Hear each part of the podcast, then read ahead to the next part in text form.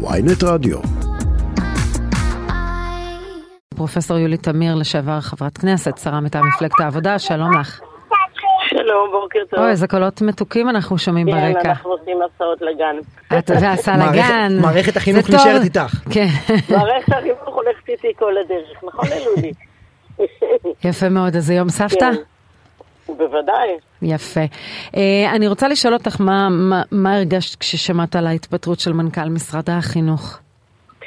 תראי, זאת התפטרות עגומה מהמון המון אה, טעמים. קודם כל, אה, הוא היה מנכ"ל מצוין, כל מי שעבד פה אה, אמר שהוא אה, עושה באמת אה, תהליך מסודר, תהליך של חשיבה, תהליך לא פוליטי, אה, שמאוד, אה, אני לא יצא לי לעבוד איתו, אבל שמעתי עליו דברים אה, טובים. אבל הדבר העמוק הוא שבעצם אנחנו לומדים שמתחת לפני השטח הרפורמה המשפטית אה, גורמת לכך שהשירות הציבורי בישראל מתפורר.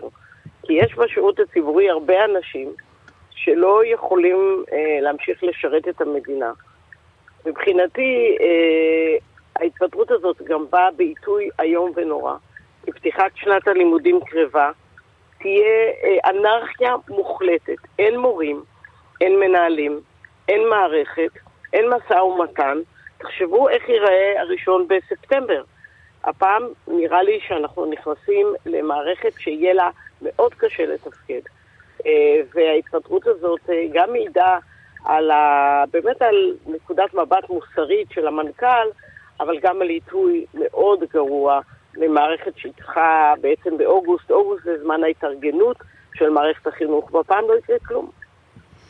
אבל השאלה היא עד כמה זה משפיע בפועל בשטח, הרי אה, בעיות של אה, נשירת מורים, בעיקר בשנים הראשונות אגב, אה, הכרנו גם לפני פתיחת שנת הלימודים הקודמת, אה, והן נוגעות יותר לשכר ולעניינים כאלה, כל ההסכם אה, עם הסתדרות המורים ובעזרת השם מתישהו גם עם ארגון המורים אה, קשור לעניין הזה, והשאלה אם מעבר ל- למהלך הצהרתי כמו של מנכ"ל משרד החינוך ואחרים, יש לנו באמת בעיה בפועל של אה, אה, פתיחת שנת הלימודים טכנית אה, מ- מ- קשיים איתה בהקשר של הרפורמה. טוב, אז קודם כל, אה, באוגוסט האיש הכי חשוב במדינה זה מנכ"ל משרד החינוך. כי הוא אה, סוגר ועוזר ומסייע ומנהל את מערך פתיחת השנה.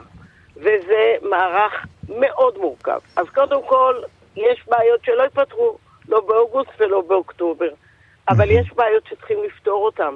כי לגמור אה, את המערך של ההשמה, סליחה על הטכניות, של המורים בכיתות, במיוחד בשעת מחסור, זה, זו מלאכת מחשבת שחייבים לעשות אותה בצורה הכי אה, מורכבת, מסודרת, מדויקת שאפשר. עם כל הקשיים, קשיים יהיו, אבל מישהו צריך לנהל אותם.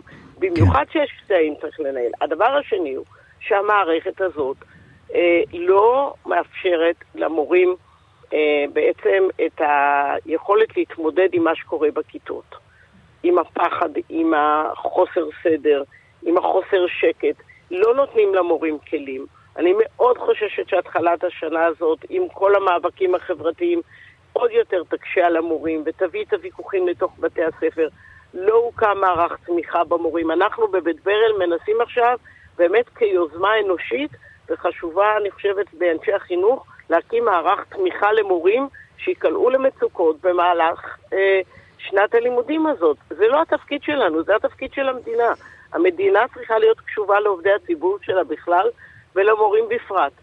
אז מה קורה לנו? אין סדר, אין ארגון, אין תיאום, אין מורים, וכנראה תהיה גם שביתה. אה, בעיניי זה אולי אה, תמונה מאוד מדויקת של האנרכיה שהממשלה הזאת מביאה אותנו אליה.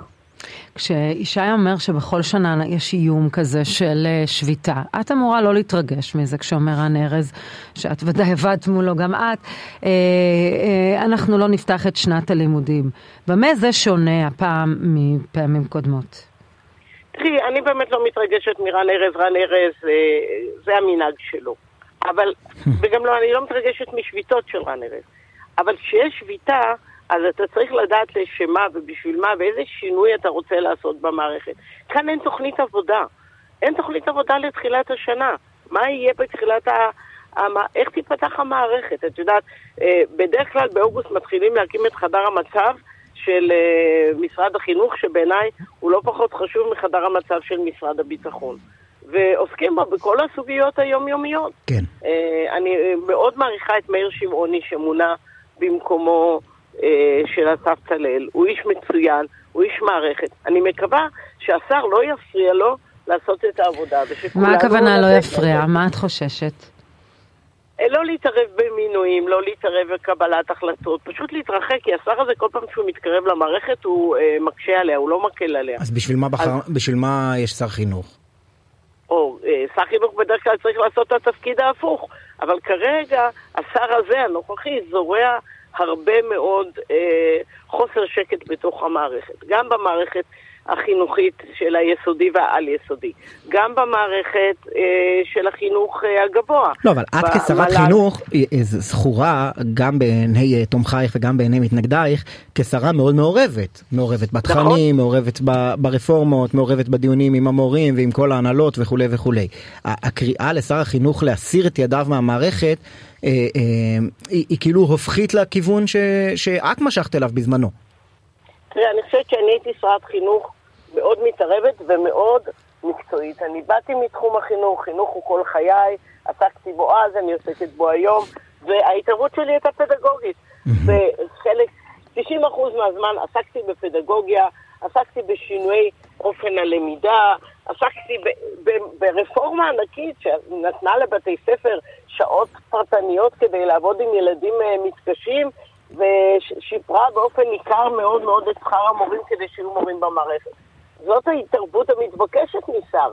הבעיה עם שר החינוך הזה הוא לא מה שהוא מתערב, אלא איך הוא מתערב ומה הוא עושה. כן. הוא לא עובד לטובת המערכת, הוא מכשיל את המערכת פעם אחר פעם. אה, לשיטתך, אה, אני חושב שאחרים יחשבו אחרת, אבל אה, לפחות... אתה שמעת מישהו שאמר אחרת? אני, אתה יודע, יש לפעמים, יש הרבה שרים שנויים במחלוקת. אני עוד לא שמעתי על מהלך עקרוני, פדגוגי, משמעותי, שהובל בשנה האחרונה במשרד החינוך לטובת המערכת, לטובת המורים ולטובת הילדים. יש לי שאלה עקרונית יותר, פרופסור יולי תמיר.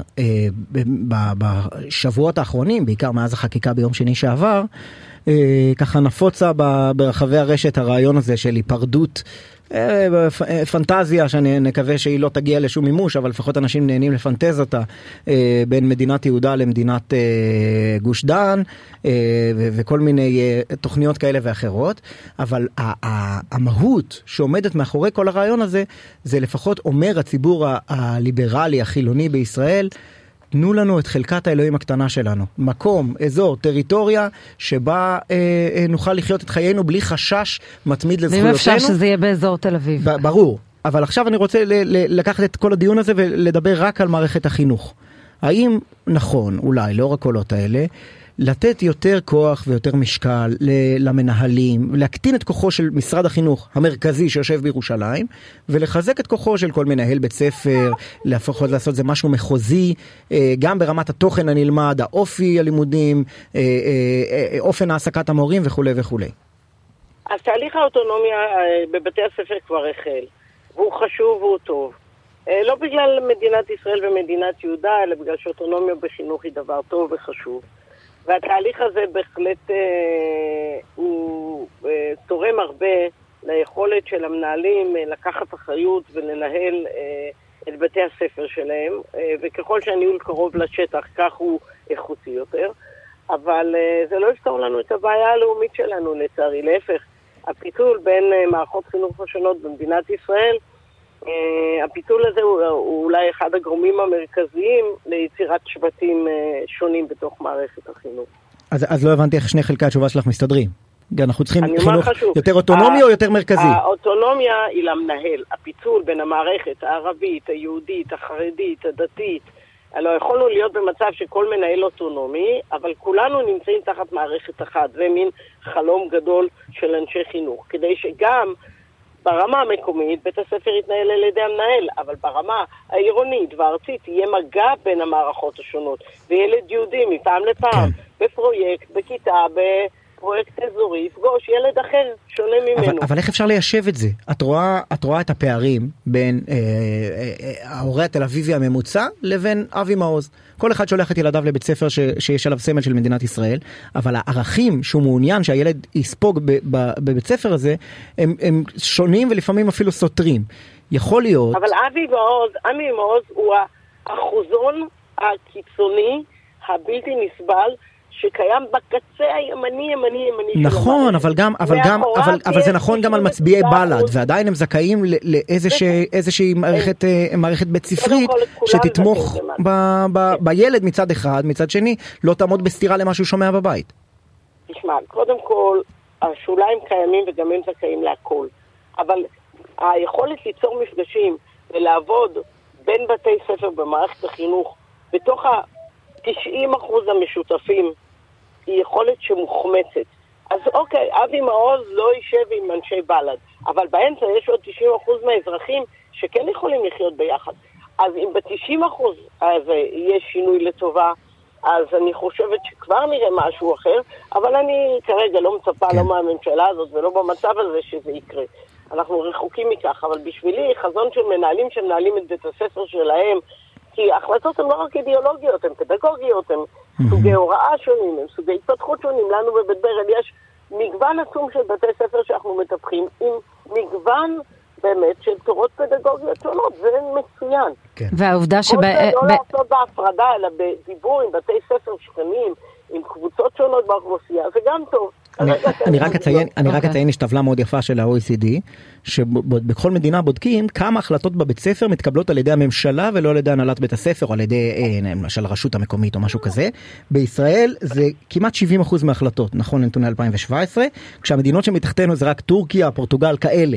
אה, אה, והממוצע ה-OECD, ברוב מדינות ה-OECD יש הרבה הרבה יותר החלטות שנתונות למנהל. והמגמה הזאת, דרך אגב, אה, הבינו את זה בישראל, ואנחנו רואים שבשנים האחרונות יש ניסיון להציל נכון, יותר נכון. סמכויות, יותר תקציבים, יותר שיקול דעת, כן. כן, כן, אבל במקביל, כן, עצמאות יתר שנותנים במגזר החרדי, קצת בעוכרינו, העובדה שהם בפעם הראשונה בממשלה הזו בעצם מאפשרים לקבל תקציב ללא לימודי ליבה, גם לזה צריך להתייחס.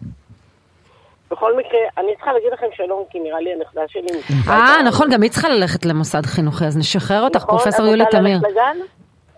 יופי. אז אנחנו נעביר את האוטונומיה גם לתלמיד, לילדים בגן. לקבוע. האוטונומיה לפעוטות. תודה רבה פרופסור יולי תמיר, לשעבר חברת כנסת, שרה מטעם מפלגת העבודה, וכיום עומדת בראש אה, בית ברל. תודה רבה לך.